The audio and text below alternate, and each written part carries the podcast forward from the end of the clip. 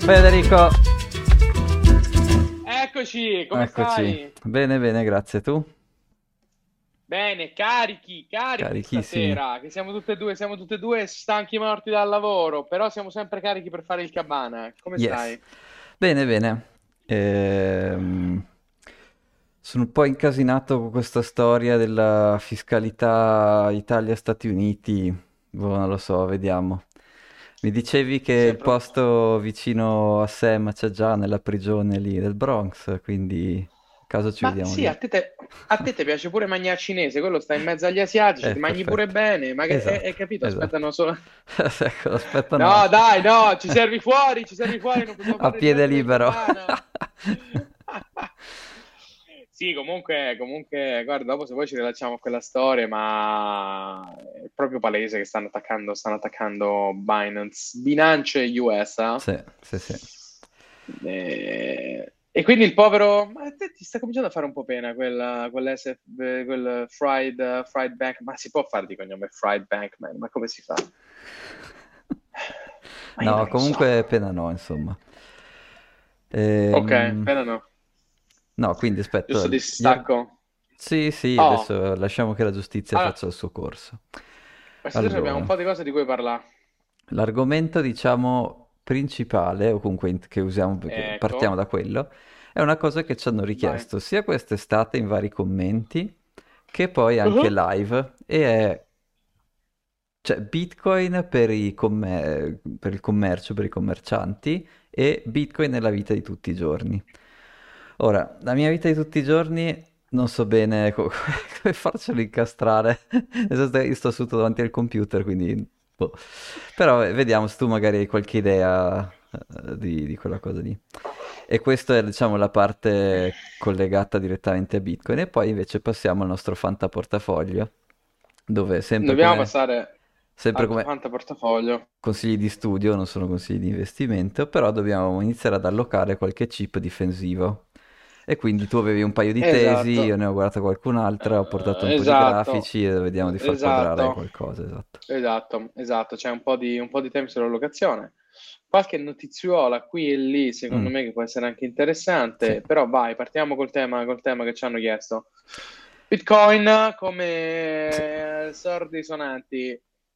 Boh, E la alla fine, cioè, da- io l'ho approcciato da- dal punto di vista come, cioè, ho immaginato di essere un commerciante, tra l'altro ho avuto anche un amico proprio settimana scorsa che aveva dei clienti in Argentina, lui non vuole ricevere pagamenti in pesos, loro non possono mandare pagamenti in dollari, vabbè questo è B2B, non è proprio commercio, e quindi ho ho iniziato a guardare dentro Bitcoin.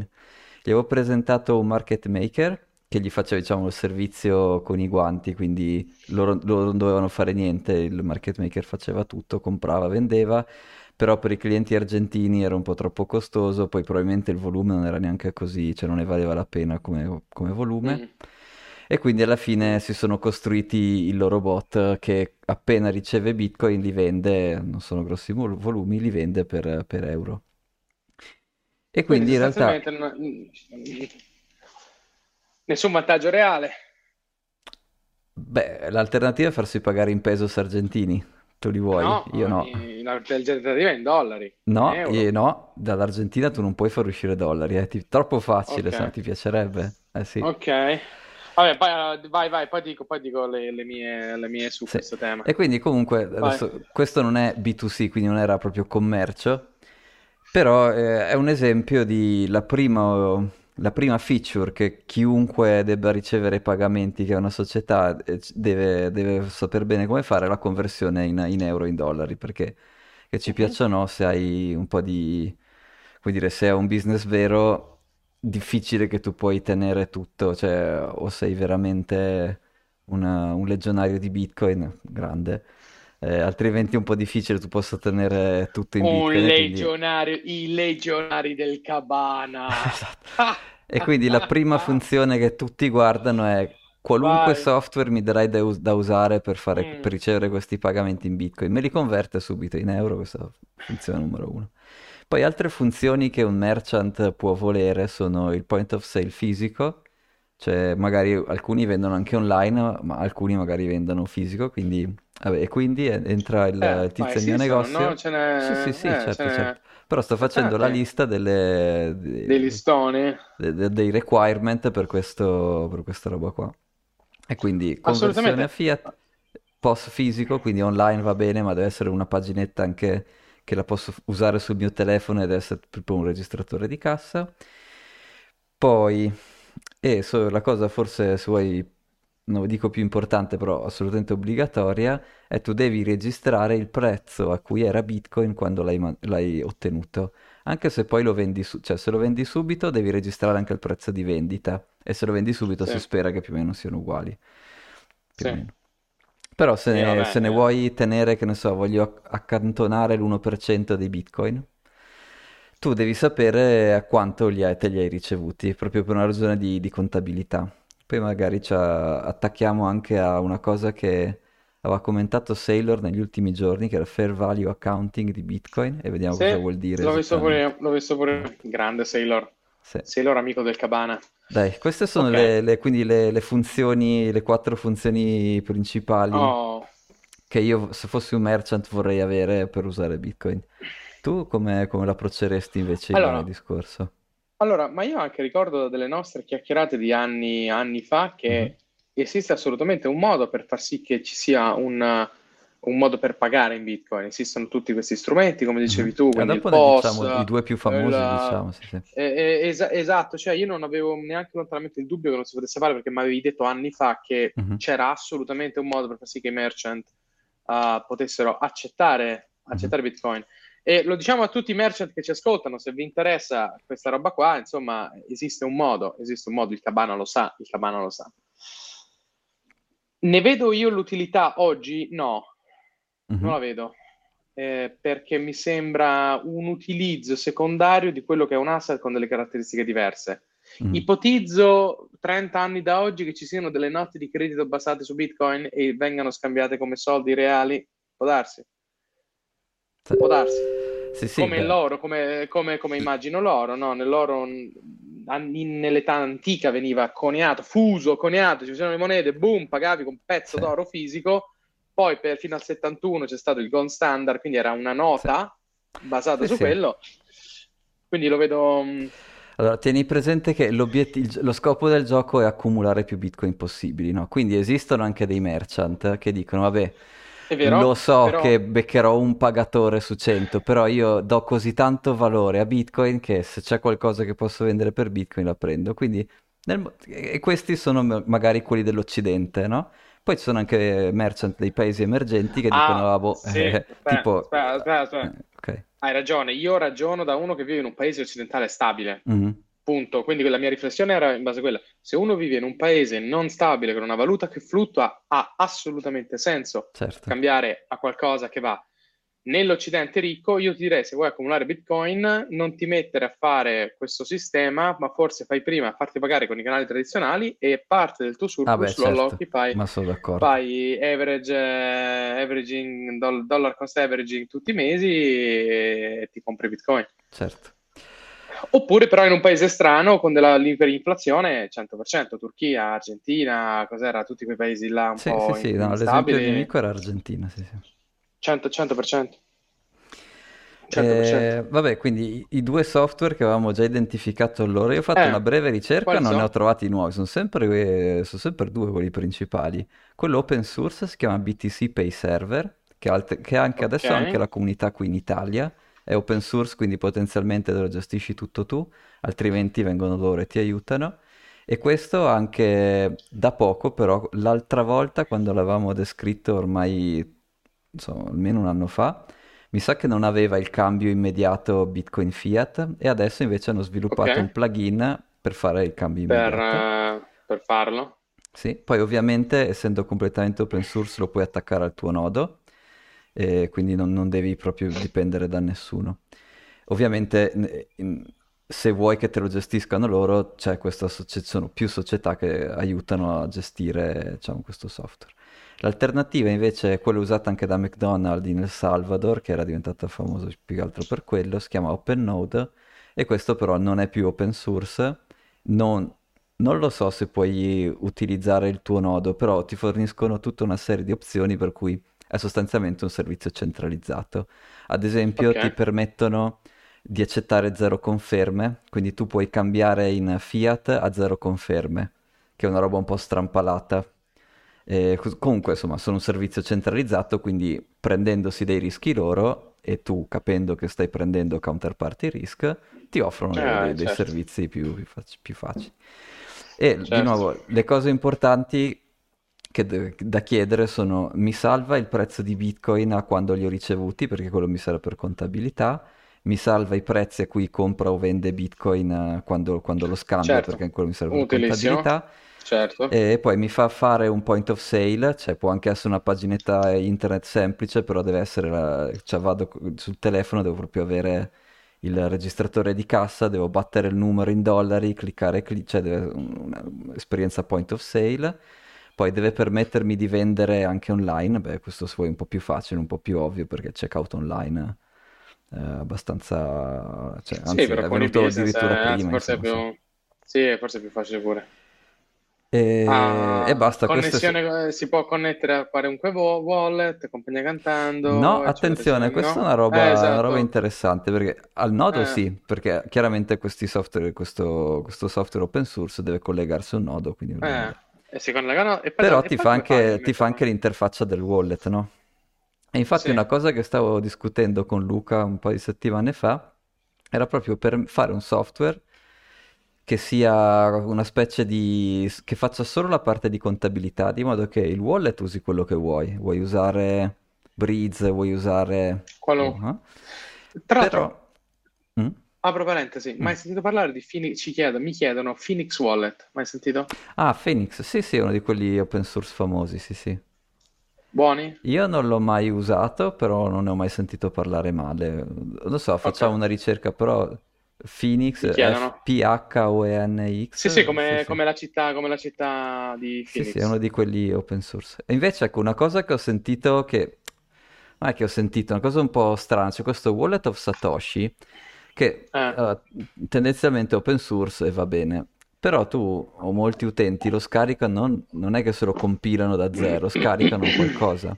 E tu di quel sì, wallet, lì non sai niente, non sai, non sai niente della società che c'è dietro, che è rob- un progetto completamente anonimo.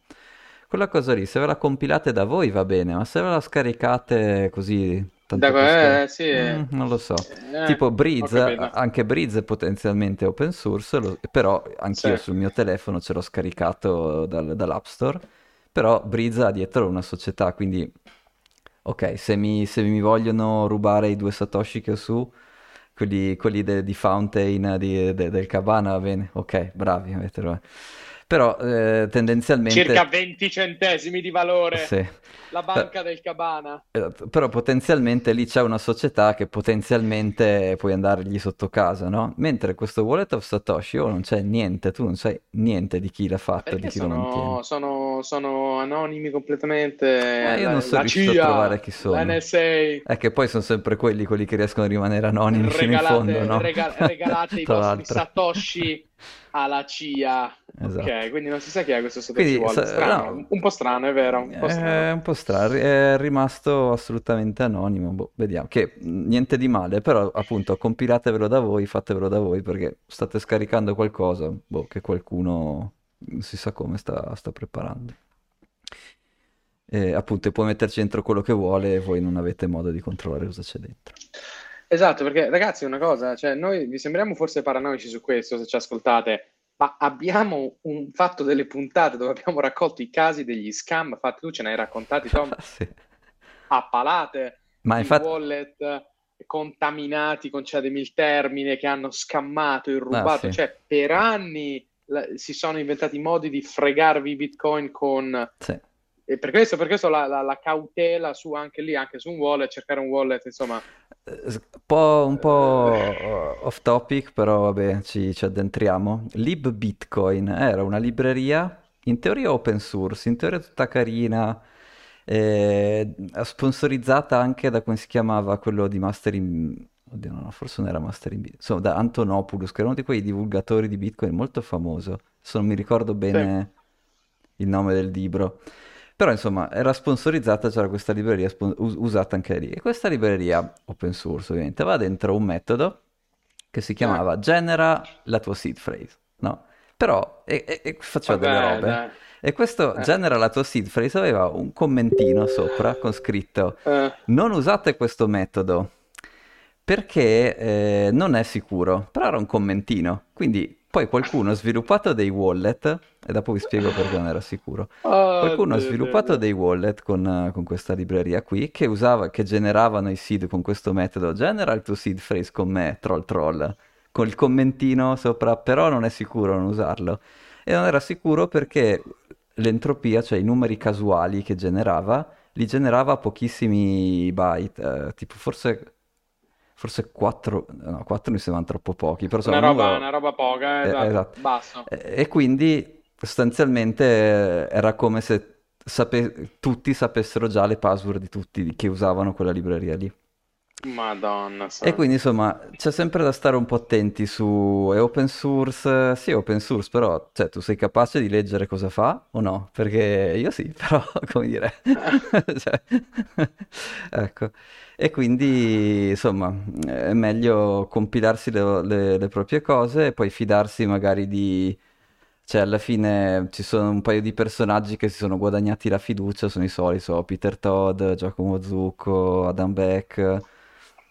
Ok, se, se, qualcosa lo consigliano loro, tu potenzialmente puoi dire, vabbè, cioè, si sono guadagnati la mia fiducia, posso anche non andare a leggermi il codice ma di tutto il resto del mondo voi non vi dovete no, fidare. Però, cioè... amico, amico, sei tu e pochi che sanno leggere il codice. Il, il, il eh. Federico, Medio, Federico Medio non sa leggere il codice. Federico Medio è, eh, è long Medio 100 per sul, sul, sull'ETF sintetico. Che cazzo gliene frega delle chiavi private? esatto, esatto, esatto. Minchia, stasera mi diverso, non facciamo la locazione. No, ok, capito. Quindi c'è bisogno di, un, di, una sorta di sistema di... No, poi comunque ti devo chiedere anche una cosa che stavi dicendo prima. Mm. Cioè, c'è bisogno di sapere se un wallet è da fidarsi o meno. Quindi, dove, dove ci si va a fidare? Se a, me, mi, a me hanno no, chiesto devi fare Phoenix, ogni... io Phoenix, che cazzo ma che bisogna so, fare dove... la propria ricerca. Cioè, che se open source è, di solito è buono, no. ma come abbiamo visto non è sufficiente. Non è, è esatto, esatto. E esatto, poi bisogna esatto. vedere da quanti anni è utilizzato, quanti, sì, da quanti utenti è utilizzato, poi, da quanti... Esatto, secondo me nel soldone è da quanti utenti è utilizzato e... Sì, poi chi magari ha fatto delle review un po' più serie eh, chi ci ha lavorato, ad esempio, so, Green Wallet ci hanno lavorato i, i nostri eh, amici Vaccaros. E dai, cioè, se ma mi rubano tutto... Ah no, vabbè, io, certo. di Vaccaro, no io di Vaccaro mi fido, mi fido ciecamente. Eh, eh andiamo a trovarli sotto casa se, se, se, ci rubano tutto. Eh certo, loro Valerio, più Valerio, sapevo che sì, Val- Valerio e Luca hanno fatto il Green Wallet. Il Green Wallet hanno la... sono parte del team che, sono che parte team che sviluppato. Ragazzi, il Green Wallet è stato nominato più e più volte dal signor mm. Plan B, che Thomas odia quasi quanto Vitalik. È un modello inutile. Però il signor Plan B...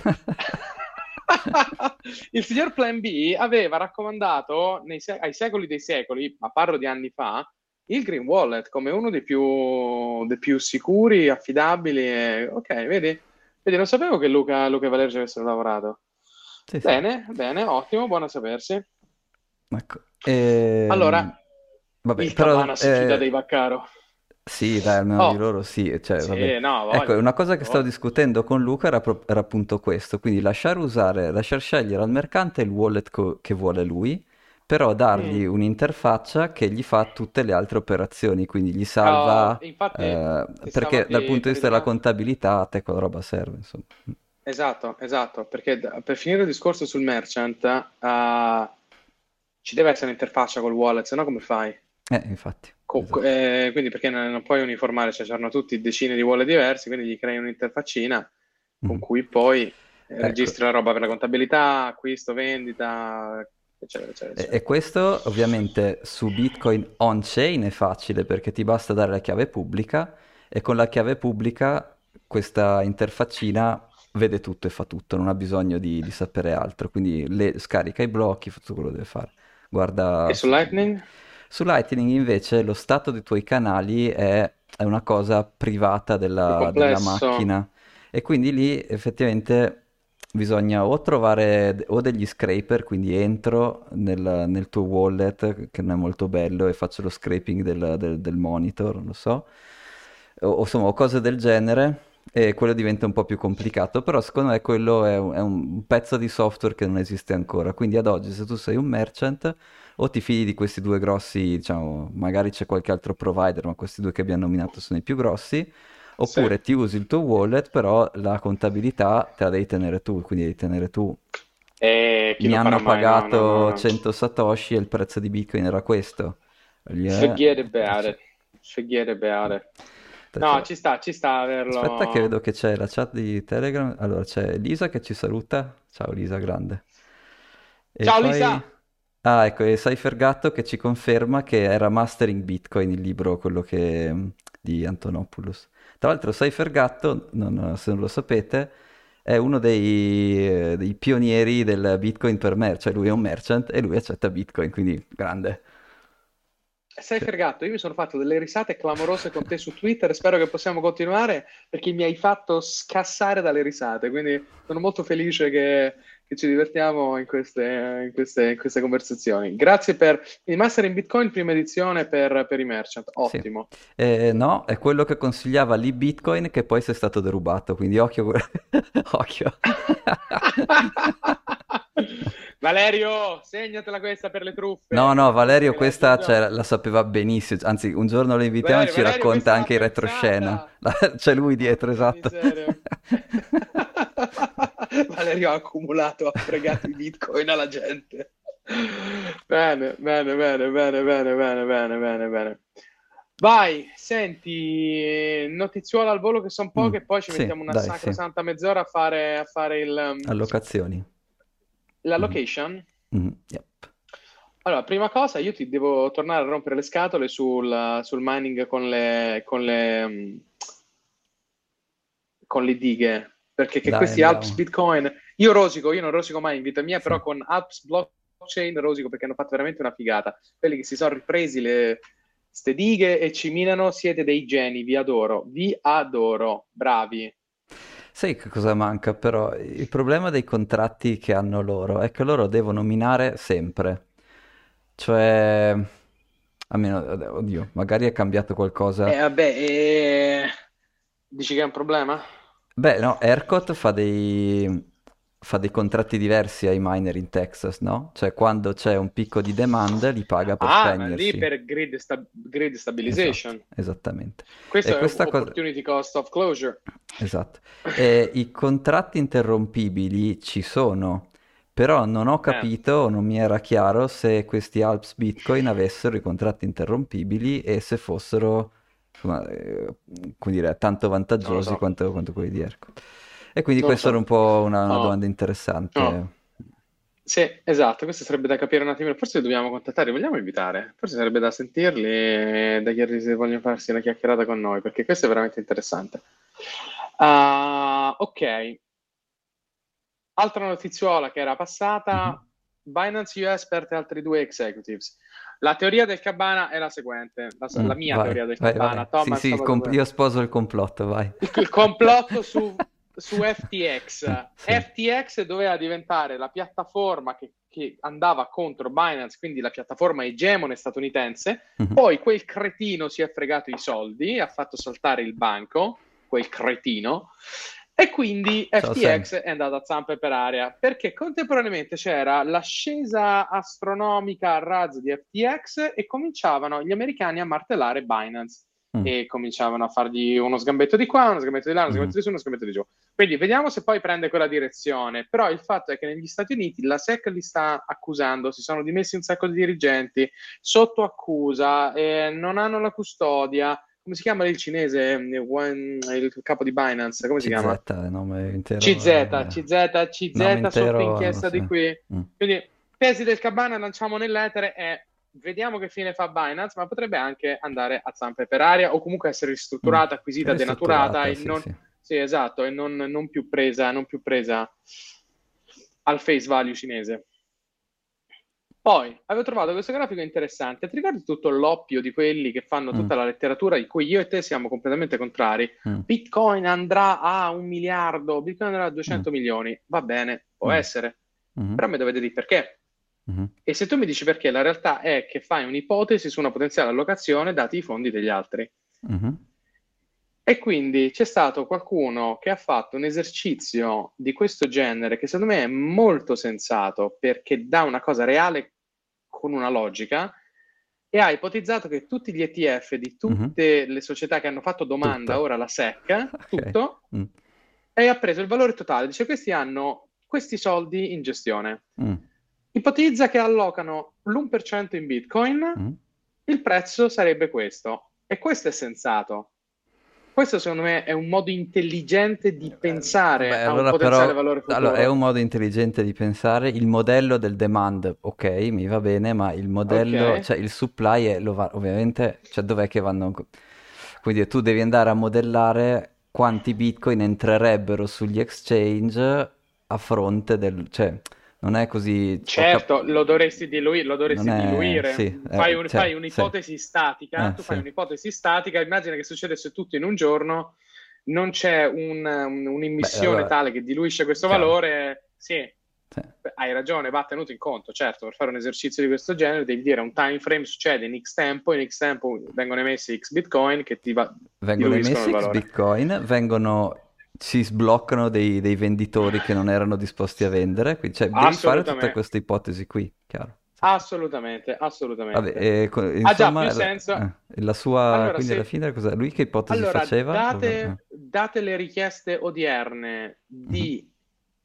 ah, però mi ero chiesto una cosa, non c'era in questo discorso BlackRock, quindi forse questo, questo calcolo viene da prima di BlackRock, perché ci sta Fidelity, Charles Schwab, Citadel, Deutsche Bank... Ah no, scusa, c'è anche BlackRock, eccolo, perdono. Nomura, BlackRock, Franklin Templeton, 25 trillion sotto under management. All'1% è 0,25 trillion. 0,25 trillion, data la supply odierna, che giustamente tu hai detto così, sostanzialmente si traduce in un impatto, un aumento del prezzo di 252 mila dollari per un valore risultante di 278 mila. Non è 278 mila, può essere 200 perché ci sta una tail emission, più Mhm. i retail vendono, Ma bla può bla bla. essere, può essere anche Ma di più, mi eh? piace, Mm, boh. a me non è che piace il valore finale perché a me l'oppio fa schifo, sono anni che vediamo oppio, a me Mhm. piace il ragionamento e vuol dire che tu fai un'ipotesi all'1% e un'ipotesi allo 0,50, un'ipotesi all'1,5, questo è un modo intelligente piuttosto che l'oppio insensato andrà di qua, andrà di là. Questo è un ragionamento che mi piace, va modellato, va perfezionato e va ragionato, insomma. Però Mhm. Sì, sì, un bel- eh, nel nostro fondo del cabana, cioè noi comunque siamo già esposti su Bitcoin ovviamente. Ah, tra l'altro, eh, hai visto, ci sono solo due asset che sono ripagati le fee, sono Bitcoin e uranio, ovviamente. grande. E grande. vabbè, poi dai, eh, Bene, ultimissimissimo, stanno comprando a man bassa oro, sembra, le banche centrali di alcuni pa- paesi, specialmente BRIC. mhm. Quindi, vediamo un attimo. Oh, posso riconnettermi da questo al discorso fondo. Siamo pronti per parlare del fondo per l'allocation? Sì, sì, facciamo un riassuntino di, di come è andata Vai. le ultime... Vai. Allora, io dovrei... Aspetta che me lo apro... Quelli su YouTube poi vedranno, adesso, boh, insomma. Comunque facciamo una, discu- una- una descrizione. Quindi ad oggi avevamo comprato 150 dollari di Bitcoin, che adesso la, la nostra posizione adesso vale 151 dollari e mezzo. Vamos. Abbiamo 725 dollari ancora da allocare, 0 euro. Avevamo comprato 75 dollari di URA, che adesso vale 80 dollari.47, vamos. Va. Avevamo comprato 25 dollari di eh, US 10, quindi T-bill da 10 anni, che adesso vale 24.06, quindi non solo non ha ripagato il, il suo, co- la sua fee di, di acquisizione, ma sta anche perdendo. Poi avevamo Ah, comprato 25 dollari di S&P 500 che adesso Eh. valgono 24 dollari e 16 centesimi, stessa cosa dei, dei cosi. Per questa settimana, cioè cos'è? L'osservazione che abbiamo fatto nelle due settimane precedenti è che noi siamo belli pesanti su Bitcoin e uranio, perché sono robe ad alto rischio, come dire, Bitcoin è massimo concentrato di rischio di, di tecnologie, tutto quello che vuoi. Uranio, speculazione, adesso avevamo fatto delle belle analisi anche tanti mesi fa sul demand e il supply e quindi quella parte c'è chiara, adesso però sta iniziando la parte di speculazione, quindi eh, come dire, sicuramente non è solo demand e supply che stanno re- imponendo questa crescita di prezzo, c'è anche speculazione, quindi bisogna capire. Però insomma, sulla parte invece difensiva, quindi su quello su tu- difensiva si intende tutti quegli asset che durante una recessione non fanno male, anzi magari possono fare bene. Abbiamo veramente poco, abbiamo questa mini allocazione su IT-Bill e, e basta praticamente. E quindi l'obiettivo di questa terza sessione era piazzare qualcosa di difensivo. E avevamo uh, identificato i consumer staples, che dopo descriviamo un attimo perché e per come ci piacciono. E poi oh, e alcune delle immagini che vi ho condiviso, dopo vediamo assieme, parlano anche proprio di consumer staples. E poi ci sono anche altre, una tesi un po' più ampia, ad esempio quella del riarmo europeo e quella di, cos'è che avevi detto tu? Healthcare forse, non Allora, ricordo più. no, eh, sì, sì, ci sono, sì, health, le, le società farmaceutiche sostanzialmente. Mm. Uh, farmaceutico, healthcare, um, um, militare, e consumer staple o anche, sai, io mi immaginavo anche qualcosa più sul, sì, consumer staple, sì, è forse il modo migliore per, Mm. per definirlo. E poi, e poi ti ho mandato il riassuntino delle, delle, delle- dei rendimenti delle asset class nei scorsi 12 anni. Sì, sì. Eh, so, da dove... Allora, com'è che funziona? Vabbè, aspetta, facciamo il disclaimer prima di finire dentro assieme a Sam. Tutti i consigli di studio, non, Ah, sì. non ascoltate quello che Non, diciamo. esatto, questo è un portafoglio finto, non ci ascoltate, non è un consiglio di investimento, mh, è, una- è un esercizio di studio su Excel, punto. Esatto. La cosa interessante, eh, la cosa interessante è non, che fate a prima di, di- di decidere una finta allocazione dobbiamo discutere io e te, che è il processo, e dobbiamo discutere sia il caso bullish che il caso bearish, che è il processo che si fa in qualunque fondo prima di allocare qualcosa. Quindi ci si confronta e, e- e dobbiamo arrivare a una decisione comune. E infatti Esatto. quella del consumer staples, avevamo la mezza idea di farla già la settimana scorsa, ma non abbiamo fatto un bel lavoro a descrivere il caso bullish e il caso bearish, e quindi eh, meh, l'ho l'ho messo in pausa, invece oggi dobbiamo subito Ok. smarcarla. Ah, Io ho fatto quel ragionamento, ho fatto quel ragionamento di... eh, ho fatto vari ragionamenti. Se vuoi comincio tu così io metto i, i pensieri in fila. eh. eh, guardiamo, parto O, dalle, o se dalle vuoi, se immagini, comincio, non eh, so come, come come... ti pare, vai, vai. Eh, com- come ti pare? Se vuoi comincio io, se no comincia tu come... Vai, vai, inizia tu. Perché tanto si tratta... Allora, sostanzialmente, primo disclaimer. Mm, Per chi ci ascolta che suggerisce, perché sono arrivati tanti suggerimenti, ah, compra questa azione, ah, compra quella azione. Io non so come la vedi tu, ma andare a fare il cherry picking su un'azione è un- una cosa che secondo me ha poco senso. Perché ha poco senso? Perché nessuno di noi sa come battere il mercato. Mhm, E se prendi a caso l'azione dell'azienda che batte il mercato è perché ti ha detto potenzialmente fortuna e perché sei sconsiderato abbastanza da non, da non eh, ehm, spalmare il tuo rischio in una maniera intelligente. Quindi io vado contro la tesi di prendere quattro azioni diversificate e dire questo è il mio portafoglio, quando puoi spalmare il tuo rischio investendo in delle industrie, in, dei- in degli ETF, in dei sistemi che prendono poi decine, centinaia, migliaia di azioni in determinate industrie. Ecco, Quindi io, s- sì, hai espresso due concetti super importanti. Il primo è che scegliere le società è un lavoro, come dire, è- è- si fa, però è un lavoro molto specifico, cioè devi esatto, leggerti i bilanci, devi leggerti i bilanci dei esatto, competitor, cioè, n- n- o lo- se fai quello, vai, cioè, alla grande. Se buona per non lo te, sì, fai, esatto. no, non puoi. Vuol dire che non sai, esatto, vuol Esatto. dire, no, vuol dire, e, e se lo fai non sapendo, vuol dire che non sei conscio del rischio in cui ti stai cacciando. Quindi Ecco, e io sono questo conscio del fatto che non so Esatto. quindi non metto. Esatto. E questo è il primo, primo, primo, diciamo, punto che hai evidenziato. Il secondo punto è Esatto, il concentration risk, perché il, il portafoglio come è fatto adesso il Cabana è una pazzia perché concentration risk Bitcoin 1000. allora, eravamo rimasti che avevi spiegato questi due rischi, quindi di andare Sì, a scegliersi sì, delle società troppo senza andare a leggersi i bilanci, quindi senza fare, diciamo, il lavoro richiesto per fare quel, quel genere di pick. E poi anche il rischio di concentrare tutto su pochi, pochi cavalli e quindi man- ti perdi la mandria perché hai scelto male questi 3-4 cavalli. E per evitare questi rischi, eh, anche nella nostra definizione del, sì. Del- proprio de- delle nostre mm, finte regole del finto fondo, è che possiamo prendere solo oggetti giganteschi, tipo ETF, o vabbè, se proprio vorremmo fare dei picking del- delle società comunque giganti. E, e ci piace di più appunto concentrarci su scegliere Oh, quali sono le esatto, industrie che possono andare bene nel prossimo futuro. Arriviamo- eravamo arrivati qui. esatto. Ok.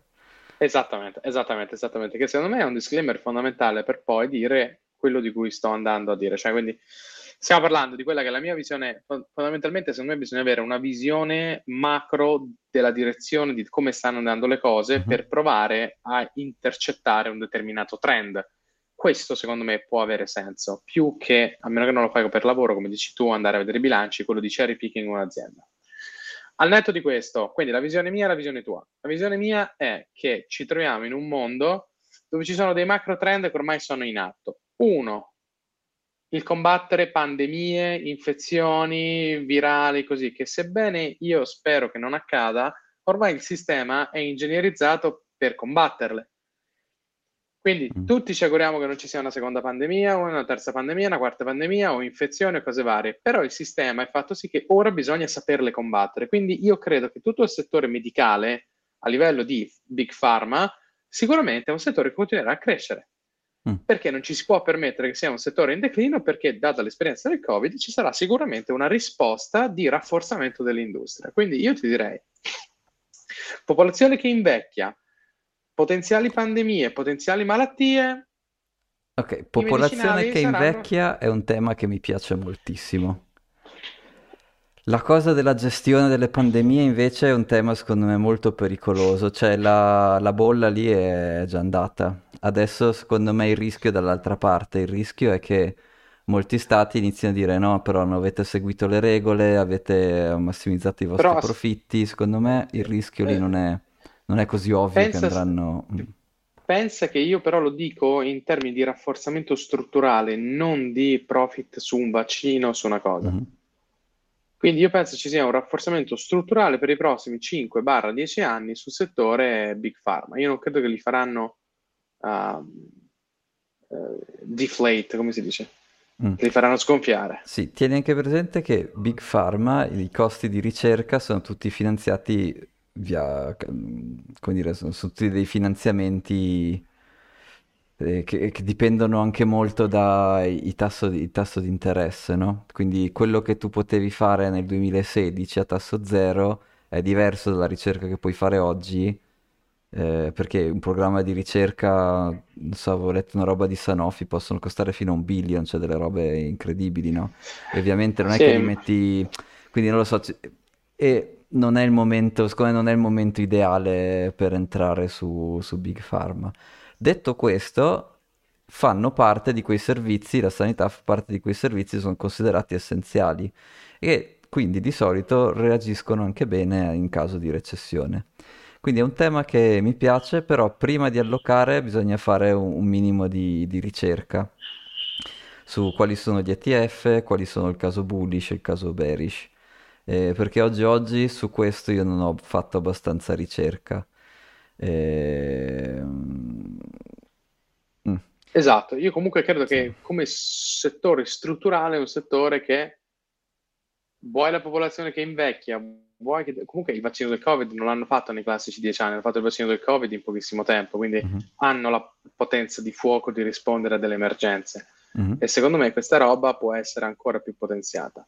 Quindi, se tu, poi tu mi chiedi come lo vedi il mondo dei prossimi 5-10 anni, io lo vedo un mondo dove ci sarà una, eh, il settore medico forte per risposta ad eventuali problemi eh, di malattie, una popolazione che sta invecchiando Quello è un moltissimo, tema che mi piace me tantissimo, sì.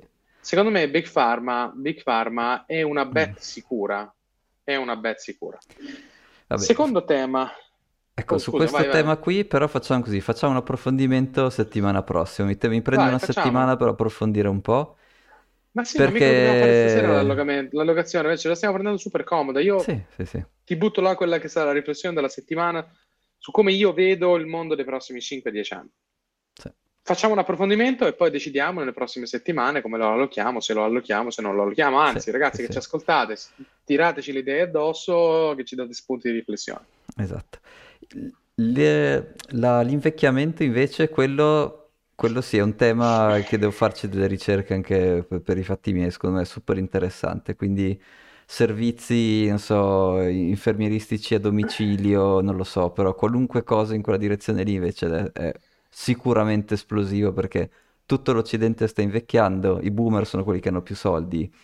Quella Sì. lì è proprio, quella, quella è una bet di cui sono convinto, mi, mi- mi viene facile pensare che sia una bet sicura.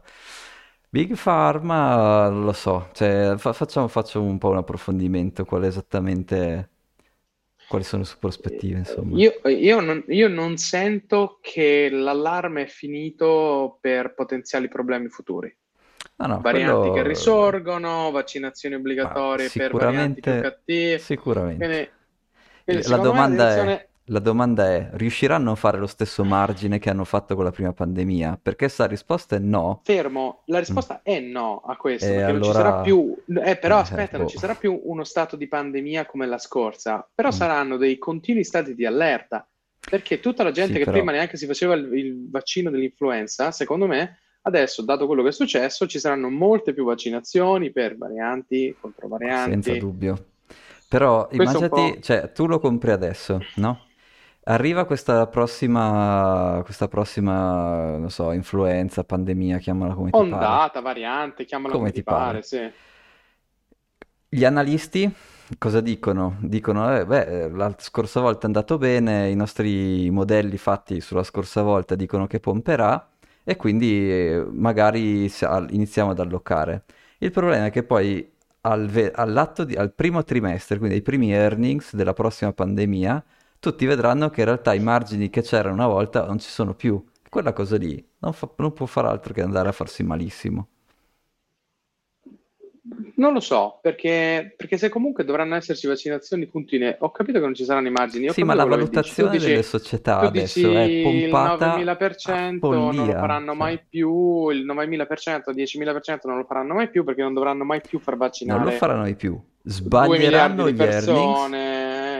Sbaglieranno gli earnings perché avranno fatto una proiezione di guadagno più alta di quello che possono eh, scu- E il mercato raggiungere. risuona, ho E, capito, ho capito la tua tesi. eh, Invece abbiamo due tesi opposte su questo. Ok, ok, e- ok. e quindi va ricercato un po' meglio. Quindi Big Ok, Pharma. vediamo, vediamo se troviamo un punto di sintesi Eh, su, su Big esatto. Pharma, se no no. Settore 2, Sì, il riarmamento. sì. E lì ti avevo, visto da qualche parte che c'è un ETF nato Mhm. Che poteva essere interessante, però comunque macro settore. Io credo che viviamo in un mondo dove si è rialzata la tensione. Sì. Vuoi per l'invasione, vuoi per quello, vuoi per quell'altro. Secondo me lo status quo post bellico dato la Pax americana è ancora in atto, ma ci sono delle tensioni e se ci sono le tensioni il settore, il settore militare deve essere potenziato. Due o tre fatti su tutti che mi hanno fatto pensare che tirino venti di guerra negli scorsi anni, forse l'ho anche menzionato nel Cabana. Mhm. Uno, l'ok della Nato al riarmo della Germania, che è una Mhm. cosa inconcepibile per me. La Germania nazista sconfitta in guerra, demilitarizzata, divisa e poi riunita, gli viene dato l'ok per essere comunque avere una potenza bellica di un determinato tipo, ora non credo egemone, ma sicuramente riarmarla la Germania. Questo mi ha molto preoccupato quando l'ho sentito e mi ha fatto pensare che comunque il settore militare sarebbe andato, avrebbe fatto un grossissimo boom. Sì. Dicasi lo stesso che la, io credo che insomma, i, i paesi, i paesi al- de- della Nato, gli Stati Uniti, l'Unione Europea hanno dato l'ok al riarmo del Giappone. Mhm. Al riarmo del Giappone perché Eh, li tirano vuoi gli venti di alleati no? anche. eh, Eh. li vuoi gli alleati o no? Quindi Eh. gli alleati gli alleati storicamente sconfitti nella seconda guerra mondiale, demilitarizzati, tenuti sotto la protezione della Nato sostanzialmente per i scorsi 80 anni, riarmati. Quindi che vengano o non vengano le guerre, io non lo so, non, sono mm. Zaratù, non ho la palla di vetro. So che c'è una tensione che secondo me farà crescere il settore militare, nel bene o nel male. Quindi ti direi settore militare. Sì, settore militare settore sono militare. molto più facilmente d'accordo. L'unico, il grosso rischio, quindi il caso Bull ce l'ho uguale a quello che, che hai descritto tu, forse con uh, ancora un accento più forte sul riarmo europeo, eh, cioè è evidente che alla fine ci sono un sacco di componenti che l'Europa deve comprare dagli Stati Uniti, secondo me invece la Francia farà da, che invece storicamente si fa tutto da sola, spingerà per fare in modo che l'industria europea, tra cui quella della Germania, si rimetta un attimo in carreggiata. Quindi se vuoi possiamo anche andare più specifici sul riarmo e l'allocazione della comunità europea sulle società europee di difesa, quindi non NATO, ok, ma se vuoi possiamo anche andare, per me, si può anche andare più specifici sul riarmo europeo. Ehm, il ca- questo però comunque è sempre margini superiori. Perché secondo me allocheranno in percentuale. Tanto, perché tu, di- perché tu, dici il gap da colmare rispetto agli Stati Uniti, sì, egemoni tecnologicamente, Lockheed Martin e compagnia, tutto l'indotto, però tu dici loro partono da 100 per arrivare a 110. In Europa partono da, da... 10 per arrivare a 70. Esatto, 80, esattamente, quindi, il concetto è esattamente quello. Quindi sì. tu dici il botto grosso lo possono... Sì, ci sta, ci sì. sta come ragionamento. E questo diciamo è il caso, il caso bullish comunque siamo d'accordo. Sul caso bearish cos'è che può succedere che invece fa male all'industria militare? Se per qualche motivo tutti diventano amici e, e si fa una pace non lo so, una pace in Ucraina con delle condizioni molto brutte per la Russia, non lo so, quella potrebbe essere una cosa che... Però già una pace in Ucraina con delle condizioni di tensione non... è come se non ci fosse la pace, quindi su quello non, non, non mi cambia certo. molto. Quindi sul caso Bearish, ecco, mi prendo anche qui al massimo una settimana per fare un po' di approfondimento sul caso Bearish, ma questo lo vedo facilmente approvabile, ETF difesa, ne cerchiamo uno che ci piace, lo vedo facilmente approvabile. Quello invece che avevamo iniziato a discutere settimana scorsa e che invece questa volta ho portato un po' di numeri oh. è Consumer Staples. Quindi Consumer Staples sono quelle società che vendono cose che tu devi, che, che, di, cioè, che devi comprare che c'è recessione o, o no. E, ehm, che, co- come dire, dato che dobbiamo, e quello che stiamo cercando di aggiungere al nostro portafoglio sono proprio degli, istru- degli oggetti che rendono bene o sopravvivono bene anche in caso di recessione. La difesa la devi mm-hmm. comprare lo stesso, non c'entra niente se è recessione o no. Eh, sanità esatto. la devi comprare lo stesso, non comprare c'entra niente se... Eh, consumer staples è uguale. Oh, e esatto. quindi la, la vera differenza è che dove in sanità e difesa sono gli stati che sono quelli che pagano di più, almeno in Europa è sicuramente così, in consumer staples sono eh i cittadini che pagano e quindi dobbiamo andare, esatto. andare a vedere la salute dei cittadini. Oh. E alla luce di quello, io ti volevo aggiungere un pezzo di informazione. Ti Vai. ricordi quei grafici di sintassi che fanno vedere come una costellazione di, di prodotti sono fatti dalle stesse 6-7 aziende, manufattoriere, fast moving consumer good, bla bla bla. Uh-huh. Quindi, non so, immaginavo che potesse essere un modo di trovare un ETF agganciato non alla singola PNG o alla singola questo e quest'altro, uh-huh. ma alle società madri, non sì, mi ricordo sì. quali sono, non me lo ricordo. Sì, sì. Ma io che hanno messo... poi queste costellazioni di aziende. Io ho un ticker di un ETF consumer staple, quelli classici, adesso mi ricordo se Fidelity o Vanguard, ma l'ho, l'ho aggiunto, quindi c'è la colonnina pronta per l'allocazione. L'unica discussione... VDC, che... quello che hai messo dei VDC? Eh, VDC, sì, eh, consumer okay. staples, classicissimo. Eh, le immagini che vi ho condiviso raccontano una storia di un consumatore che potenzialmente affronterà una crisi e che però non c'è i soldi per affrontarla. Quindi, lo so, se voi le guardiamo, le guardiamo insieme, il secolo sarebbe una, una carrellata. Venire... Eh. Eh, ma mi hai fatto venire in mente un altro settore che potrebbe essere interessante, il settore mm. del consumo al credito. Ah, certo. Eh, certo, sì, sì. Vabbè. Anche lì, però, anche lì, com- come dire, a me piacerebbe avere... Un... indebitati, scusa, eh? Sì, sì, sì, giusto. al Per... Sì, 10%, sì. la- i prezzi e salari che divergono, si imporrà sempre più la società del debito, anche in Europa, quindi consuma, Sì. consuma il credito, vabbè, Sì. Anche se c'è da dire che il consumo il credito adesso ha grosse difficoltà per via dei tassi, no? E quindi, vabbè, eh, però vabbè, possiamo anche discutere anche di quello.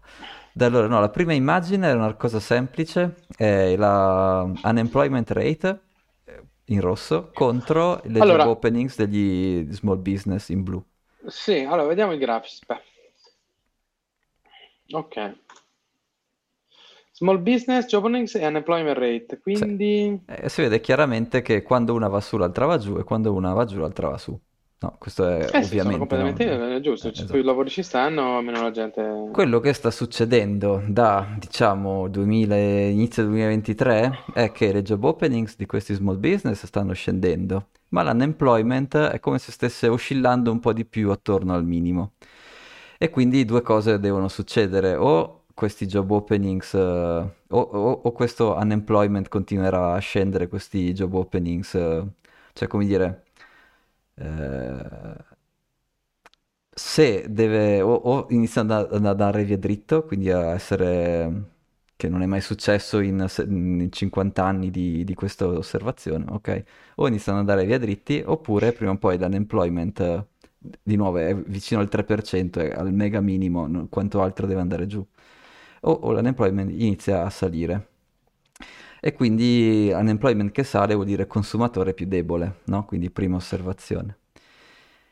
La seconda osservazione, che è anche in linea con quello che hai citato prima, è l'outstanding balances delle carte di credito dal 1999 ad oggi. E anche qui si vediamo il vede secondo grafico. Ancora, tutti ancora più indebitati, tutti ancora tutti più indebitati, esatto. Tutti indebitati, tutti malati, guerra e tensione, Ecco, pandemie cioè, su il mio, pandemie. È l'unico... un scenario di merda, Purtroppo, cioè, il mio caso bearish per consumer staples è che sto consumer si è massacrato, cioè, cioè è indebitato, eh, l'empl- È malato, la- eh, eh, non la- è lavora, grasso, cioè, lavora già e non guadagna abbastanza, l'unica cosa che rischia è di perdere il lavoro, quindi, cioè, capisci? certo. E andiamo poi a quella dopo ancora, che è sempre collegata alle carte di credito, è delinquency rate, cioè quanto di, queste, di questo eh, Mm. credito, delle carte di credito, non viene saldato. E c'è una grossa differenza tra le, le Uh. banche più grandi e le banche più piccoline, quelle regionali. Le Mm. banche più grandi hanno comunque, si vede, o hanno controlli di gestione migliori o mh, offrono crediti più oculati, però hanno comunque una delinquency Hanno, rate hanno- che è hanno i, i tirapiedi che ti vengono a spezzare le o hanno i tirapiedi che ti vengono a spezzare i ginocchia, però insomma la delinquency rate è in linea con quello che era il basta, sì. 2015, 16, 17, 18. In salita, piccole però comunque ancora in linea. banche, piccole banche vengono invece il, scammate a il bestia. problema delle piccole banche che vengono scammate a bestia, quindi dovranno chiudere le linee di credito e quindi che cosa abbiamo? Un consumatore che non ha neanche linee di credito, quindi è sempre peggio Certo. questo consumatore. Cibo e costo dei fertilizzanti. Ok, E sì. sostanzialmente il costo Vanno di del... pari passo, dici? Sì, e siamo anche abbastanza d'accordo che Esatto. l'inflazione sul cibo sta per finire perché il costo del fertilizzante è proiettato ad andare molto più in giù. Ok, Quindi questa notizia positiva per il nostro consumatore. Noi sì, però ci interessa anche dalla parte delle società che vendono i prodotti appunto alimentari sì. e, e quindi questa cosa vuol dire che loro quei prezzi lì non li potranno alzare più come prima, quindi mm, mixed sentiment su, su questa cosa qua. Ok. Poi, vabbè, questo è un grafico del real estate perché almeno una puntata bisogna farlo vedere. È una Eh, cosa che beh, dicevi tu, sempre. Che è quanti- quante case vengono vendute a chi ci abiterà e quante case vengono vendute ad investitori o insomma comunque non, eh, diciamo, banche o investitori. Questa cosa ovviamente è, una- è un grafico in continua salita, ovviamente, perché come abbiamo ripetuto un miliardo di volte, ti prestano sei volte il tuo stipendio annuale, quindi se con sei volte il tuo stipendio annuale non riesci a comprare una casa, no- non c'è niente da fare. E Certo. quindi niente, il real estate eh, ribarchiamo che non, non ci interessa ancora perché secondo me il prezzo deve scendere. I- gli affitti non li puoi far, almeno in Europa non li puoi far salire come quanto è salita l'inflazione, quindi Ehm, niente, brutto, brutto vivere per il real estate. E l'ultimo grafico invece che vi faccio vedere è una cosa interessante, Oh, vediamo un po'. questo è divertente, è il Questo è il valore, contrario. Eh. Sì, è il valore degli asset reali verso gli asset finanziari. Quindi tu puoi, eh, con tutti, la cosa bella di questo grafico è che ha tutte le freccine con gli eventi più grossi, quindi puoi vedere, so, la, cos'è, dalla Grande Depressione, la Seconda Guerra Mondiale, Sì, End of sì. Bretton Woods, puoi vedere la Great Financial Crisis, puoi vedere, e adesso l'ultimo è la guerra del Covid. E sostanzialmente quello che Sembra in risalita. eh, esatto, la proposta è che Ah, nei periodi di crisi ah. tipo, so, seconda guerra mondiale è un esempio, grande depressione, seconda guerra mondiale, nei periodi di crisi le- l'economia cerca di eh, dare più valore ai beni reali e- rispetto che ai beni puramente finanziari. Poi invece ci Mm. sono, partono le, le mega bull run che durano 10 anni, 10-20 anni, dove lì invece c'è tutta la speculazione, quindi i beni finanziari valgono molto più dei beni reali. E quindi una cosa che potrebbe essere interessante e dal nostro punto di vista è andare a cercare, so, qualcosa su...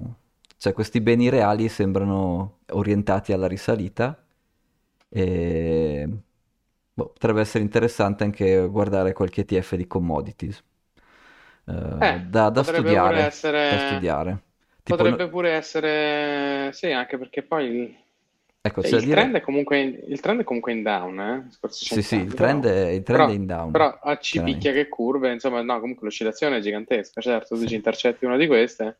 Sì, c'è da dire che noi dentro la commodity più o meno ci siamo, l'uranio ci Eh, piace, abbiamo esatto, preso un ETF un po' a esatto, caso, ma più o meno ci siamo. Potremmo, potremmo anche Sì, guardare potremmo qualche, affinarlo, esatto. qualche, qualche altro, qualche altro batch di, di commodity. E, ok, quindi detto questo, dobbiamo andare al nostro Excel e decidere l'allocazione da buttare giù. Allora, stasera abbiamo concordato, mi sa solo military, No, consumer staple anche per me va bene. Consumer staple, Eh, un cipettino difensivo ce lo possiamo mettere. Vai. E poi magari possiamo darci un altro colpo a qualcosa. So, forse Bond a me non dispiacciono mai. So, facciamo una un'allocazione difensivina, non so, tu come... I bond hanno senso da emettere per controbilanciare un rischio, ma se ci metti il 5% di bond è irrilevante, ti, ti- ti porta solo giù. Per controbilanciare un rischio dovresti mettere almeno boh, 15-20%. Oh, un po' alla volta, non, non dobbiamo mica mettere tutto, tutto No, no, però sai, io ragiono sempre come, come macro fetta della torta, perché noi ragionavamo così, cioè un fondo per avere quel profilo deve avere questo, questo e questo di questa roba. Ah, Quindi sì, devo sì, avere, sì. io devo avere Eh, in testa, tipo per, per essere un fondo ad alto rischio bi- ribilanciato, deve esserci tra il 15 e il 25% poi di, di treasury bill, di bond, quello che ti pare, per smussare quella fluttuazione e potere di rischio.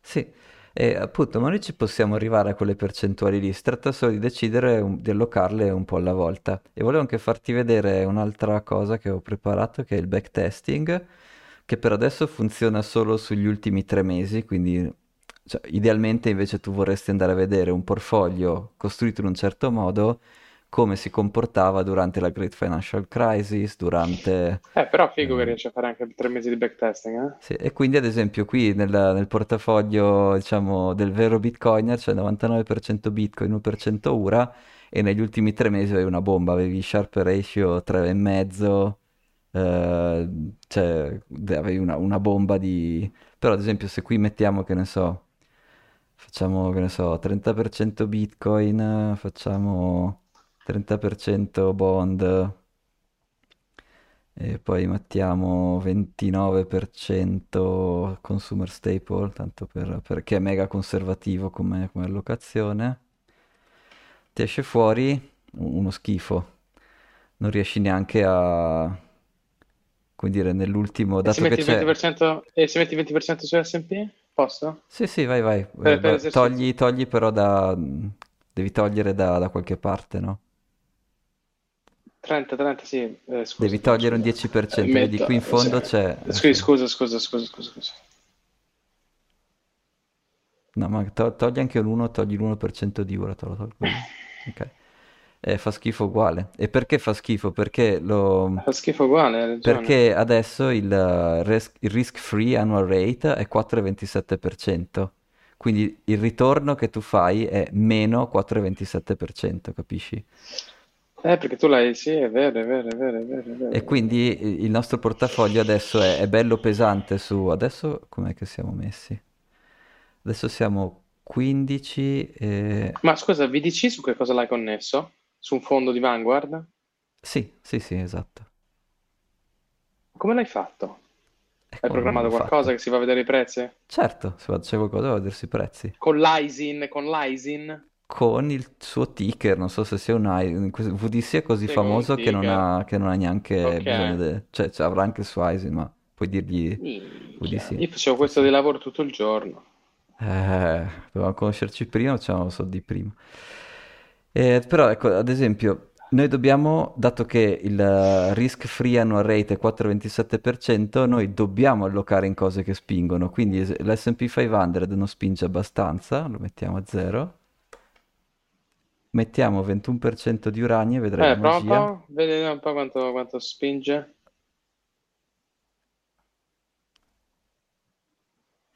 Beh, almeno stiamo guadagnando qualcosa Ma, sopra il eh, risk-free, però no, fa però, ancora schifo. perché per- tu hai messo qua il, perché, perché c'hai US 10. Guarda, leva questo. Ecco, vedi? Sharp ratio ti è ti è balzato a 4,53. Sì.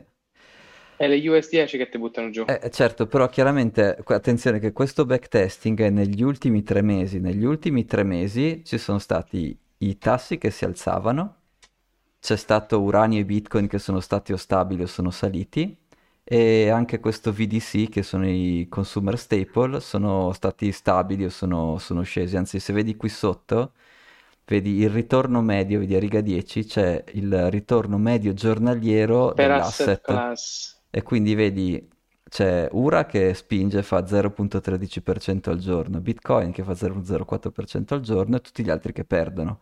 Però negli ultimi tre mesi il lavoro Certo. che dobbiamo fare noi è pensare, ok, ma se arriva una recessione e arriva al 30% di probabilità, come vogliamo essere distribuiti? No, ma infatti, ma noi facciamo, facciamo una cosa che è un fondo che abbia senso per, diciamo, per 5 anni, tipo. E quindi dobbiamo vedere com'è il mondo nei prossimi 5 anni, quindi dobbiamo vedere, questa è la asset allocation, è, è esattamente questo il tema, cioè come lo distribuisci il portafoglio? Una volta che decidi l'asset class, come lo distribuisci il portafoglio? Esatto. E qui in questa schermatina di backtesting possiamo fare tutti gli esperimenti che vogliamo, possiamo provare contro gli ultimi tre mesi, magari inseri- devo inserire qualche nuovo scenario, così appunto possiamo provare, che ne so, durante la bull run del 2017, durante il Covid crash per vedere un po' come va. E poi invece seduta in seduta facciamo le allocazioni e le allocazioni possiamo costruire un pezzettino alla volta perché allocare tutto il giorno 1, boh, non è neanche detto che sia... ehm, non è neanche No, detto però che di sia la solito, cosa... di eh. solito l'allocation viene fatta da- dall'alto, tu lo puoi fare dal basso e va bene uguale, alla fine arriviamo allo stesso punto. Però di solito i fund manager vanno a vedere quanto di ogni asset class per dargli un determinato profilo.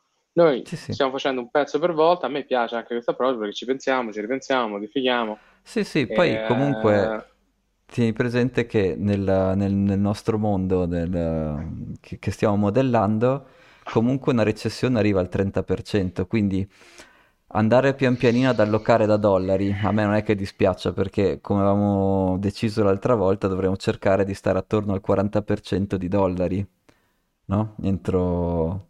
Poi, se arrivano nuove informazioni, questi no, numeri li perché possiamo il cambiare. 40% di dollari? Perché quando entri in una recessione tu devi avere la liquidità per comprare, no? Quando, quando muoiono tutti, tu vai e compri tutto. Oh, ma io lo vedo più come un fondo già allocato, è un fondo di un, un- una spaccaghiaccio che come va nell'Artico, boom. E poi secondo me con i profitti Ok. di quello potremmo ingegnerizzare un secondo fondo che con i profitti di quello avere uno zoccolo duro per comprarci l'ira di Dio degli asset durante la recessione. Ok, quindi tu la vedi divisa in due prodotti diversi, io invece... Io lo vedo, Sì, esatto, tu lo vedi come uno, dici con, con un pezzo in cash, perché poi i, i- i- fondi, nel- nella mia esperienza di asset allocation, non sono così dinamici. Cioè, i fondi forse anche per la natura del che io ero con un institutional investor, quindi forse molto meno... Eh sì. Ma un fondo Sì. era un fondo per, per, per, boh, per quattro anni, era così, eh, cioè era, era Sì, fermo, vabbè, a meno che non c'era qualche grossa ci sono- crisi, Sì, Dio sì. crolla quell'asset class, dobbiamo riallocare, ma erano Ma infatti fa- avevano dei rendimenti facciano ridere i polli.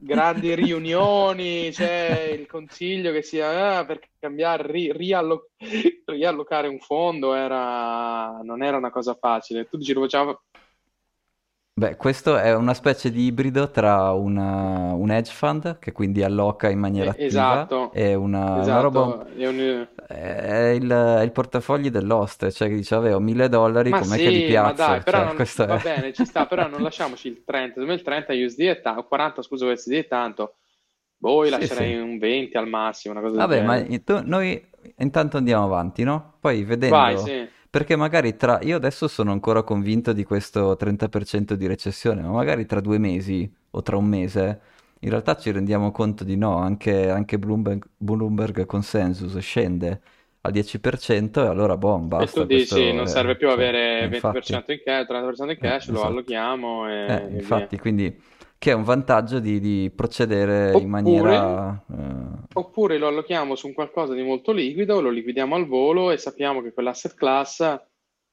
Allora, che deve essere roba liquida è un requisito del nostro fondo, quindi non prendiamo cose Ah, che però non tu sono... dicevi, Ok. tu dicevi in USD puro.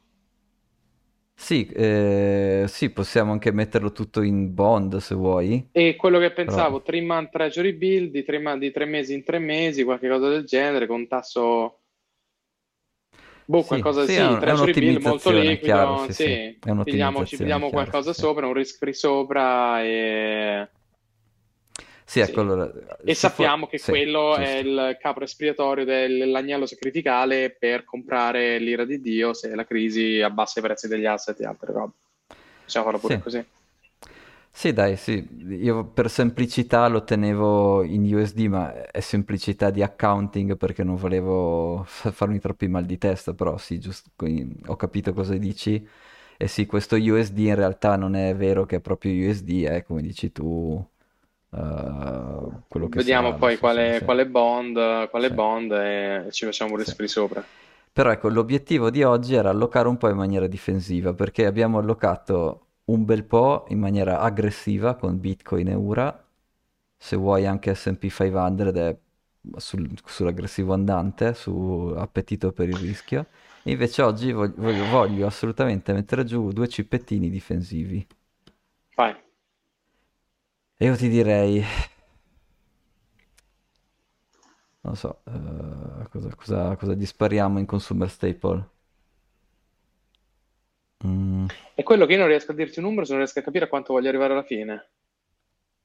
Cioè, alla fine, sul mio Vabbè, ma sul mio con- ok, Eh, facciamo così. Alla fine non voglio avere più del 10% in consumer staples. ok, Se, ok. se ti aiuta, se ti aiuta. E il motivo è E ci sta. Che, sempre- che di solito il, consu- il problema del consumer staple è che se per caso parte una bull run, bull run, underperformano.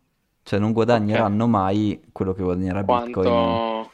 E quindi già di 10% per me è un numero molto grande. Perché... È un numero grande.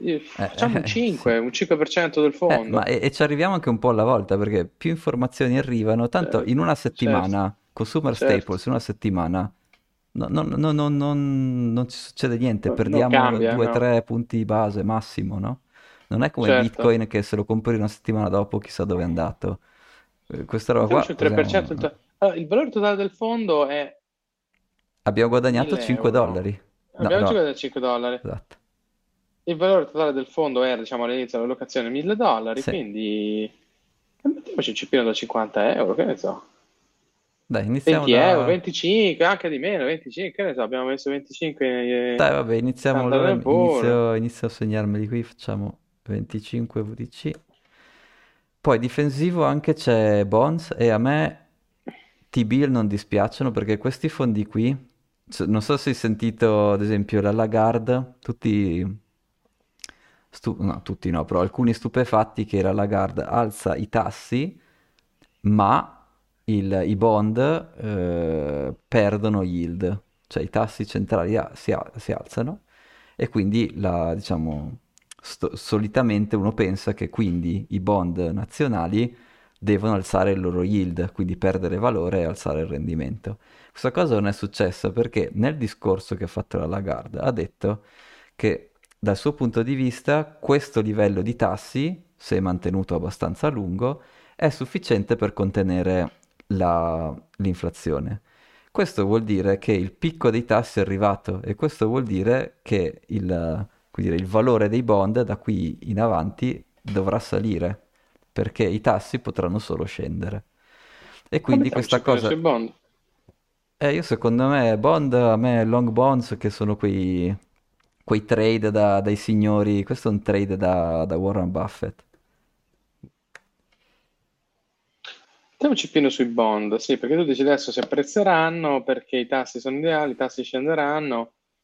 Io lo sai, su questo... Che è una cosa... So... Eh. Penso che potremmo intercettare qualcosa, ma io non vedo a brevissimo un ribasso grosso, però tu dici anche se si ribassano un po' guadagniamo, perché comunque è lineare, no? I due pezzi, quindi sì. ci sta che possiamo intercettare un aumento del valore, ci sta. E... Al netto che secondo me rimarranno alti ancora per un bel po'. Però. Sì. Perché no? Se la curva, dici, se la curva è passata, perché la carta ha detto così, ci sta, ci sta. Esatto. Poi c'è potenzialmente... Vabbè, Bitcoin, sai, potremmo fare una specie di allocazione continua, che però chiaramente inizia a diventare pericoloso. Quindi non so, però allocando 25-25 abbiamo allocato un altro 5%. La scorsa puntata avevamo allocato un 7.5%, quindi magari buttiamo un altro 25%. Buttiamo altro, un altri 25 dollari da qualche parte, dai. Tu che dici? E comincia l'allocazione sulla difesa, no? Poi dai, facciamo 25 ticker. difesa. Scriviti, dai, eh, scriviti difesa, poi vediamo quale, quale ticker. Sì. sì. Dai, facciamo così. è nato. Nato. nato. Va bene. Sì, ci sta. Ci dai, sta. questa è l'allocazione difensiva di oggi, mi piace. Sì, abbiamo buttato giù un altro 7,5% perché cioè, poi ci sono anche fondi che chiaramente di, dire, danno dei budget a dei trader e questi, o a degli algoritmi e questi comprano e vendono uh, e, e, quello noi non lo vogliamo fare. Però dai, facciamo una cosa un po' più dinamica che non uh, ci facciamo la riunione a inizio anno, buttiamo giù le, le cifre, ah, sì. come va va, tanto, come dire, più... Poi secondo me riduci di molto il rischio ragionando e allocando un po' alla volta e, riragionando assieme su che cosa può andare bene e che cosa invece rischia. L'ultima cosa di questa puntata un po' faticosa che volevo dire è che Ura chiaramente adesso è, um, ha fatto, cioè se vedi il grafico sale, sta, ha salito tanto e quindi è iniziato, è iniziato se vuoi la fase di mania e nei fondi che si rispettano a questo punto la domanda da farsi sempre è ma quindi usciamo mm-hmm. o no? E secondo me no, perché dal bilanciamento di demanda e supply che avevo visto... ma tu vuoi fare, ma tu vuoi fare un, un, daily trade, non vuoi fare un fondo? Ci siamo no, no, però aspetta, aspetta, no, no, certo, però questa è una domanda che va fatta, no? Perché di no, è una specie usciamo, di hedge fund, quindi noi, noi non, abbiamo, non, abbiamo, leggi che ci impongono di, di non vendere o non comprare. Okay. Tu dici quando usciamo? Quando la domanda va fatta, poi secondo me non oggi sono d'accordo con te, però va fatta, no? Okay. Dov'è che usciamo? A quanto, eh, secondo quanto vogliamo fare sulla... Allora, dal cioè, modello... Quanto deve rendere questo fondo? Aspetta. Cioè, secondo, me facciamo, secondo, me se facciamo, un fantafondo che regge il 10% ci cominciano ad arrivare offerte di lavoro dalle banche vere. Eh, ne, ripar- ne riparliamo tra un anno, va che secondo me qui, qui spacchiamo, non ti preoccupare. Però ecco, no, appunto, me... il prezzo di, che ho visto dell'uranio era, dai modelli di domanda e offerta era molto più alto di quello di adesso. E il valore storico di questo ETF URA, che è un ETF di minatori, di miniere, mi pare, non necessariamente di uranio, anche storicamente può andare tanto più su di, di dove adesso. E chiaramente siamo consci che potrebbe partire la fase di mania, quindi il prezzo che noi vediamo non è più correlato alla domanda e offerta del sottostante, ma è un prezzo di fantasia finanziaria, diciamo così. Però, ecco, pur essendone consci, de- decidiamo di, di, restare dentro e... e, ce lo cavalchiamo fino alla fine, insomma. Ecco. Ci sta. Dai, ok. Ura è su, ci diceva quel tizio che è sui, sui miners di uranio, no? Sì, ma con un tema così grosso l'importante è essere dentro da qualche parte, cioè non è, non è rilevante. Ma pure secondo me, pure secondo me, poi non so se ce n'è uno che magari può essere con tutti ce e ne due, perché alla più. fine, cioè, Sì. io, io devo anche- faccio anche fatica un attimo a, scusa, ti tengo un altro secondo, Mhm. poi ti No, lascio. no, no, vai, Cioè, vai, faccio anche sì. fatica a immaginare, a immaginare, cioè, ok, ci sarà qualcosa allocato sui miner, quindi le società che scavano uranio, e poi ci devono essere delle società intermedie che boh, lo portano sì. poi alle centrali, sarà- quindi anche secondo me poi essere esposti alla fine lì è indifferente, non è che uno ha- è un mercato talmente piccolo in un certo modo che Sì. E p- molto specifico, poi di nuovo domanda e offerta eh, abbastanza facili anche da modellare, tipo tutti quei problemi in Africa vogliono solo dire una cosa, che l'uranio costerà di più. Fine, non vogliono dire altro. concordo, E concordo. quindi non importa che sia minatori, che sia il sottostante, se tu sei bravo e fai delle analisi che noi non facciamo, puoi anche, eh, come dire, spingerti a scegliere uno o l'altro, però noi un po' così come Conti dell'Oste abbiamo indovinato, Certo. ci piace la tesi che è l'unica fonte di energia stabile, pulita, che non fa neanche perdere la faccia alla green transition, Sì, ma a secondo me è, è sicuramente, sicuramente un, un- un trend che aumenterà, perché qui noi dobbiamo andare a picchia- pigliare quello.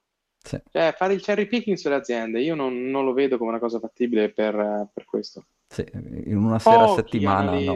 no, pochi analisti che fanno tantissima ricerca, trovano molto, molto, molto bravi, trovano la- la- la- la simmetria di informazione prima degli altri della società che sta per esplodere, ma nessuno se n'è accorto e, Mhm. fanno quelle robe lì. Ma Sì. about it. Quindi sì, uranio va benissimo. eh, va bene. Quindi per ora abbiamo questa allocazione, dai, va Sì, bene. che mi piace, mi piace, ce la lavoriamo Sì. ancora un po', cioè, non ci, non ci Va spaventiamo. benissimo.